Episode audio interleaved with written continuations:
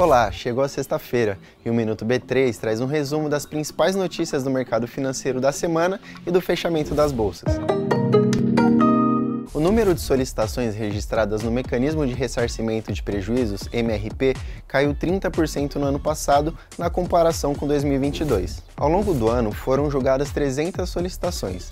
56% foram consideradas imprecedentes 30% resultaram em recursos da CVM e 14% foram julgadas total ou parcialmente procedentes. O MRP assegura aos investidores ressarcimento de prejuízos comprovadamente causados por erros ou omissões de participantes dos mercados de bolsa administrados pela B3.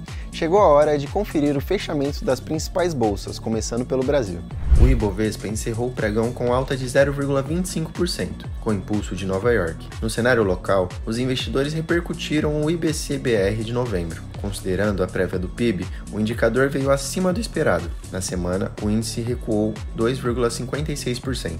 Vamos ver como foi o fechamento no mercado norte-americano. As bolsas de Nova York encerraram o pregão em forte alta, impulsionadas pelo avanço das ações de tecnologia e sinalizações do Banco Central americano de que a inflação está desacelerando.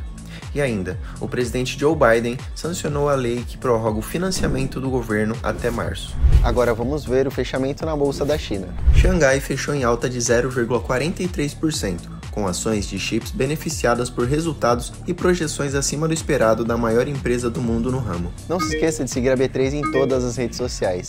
Boa noite, bons negócios e até segunda-feira.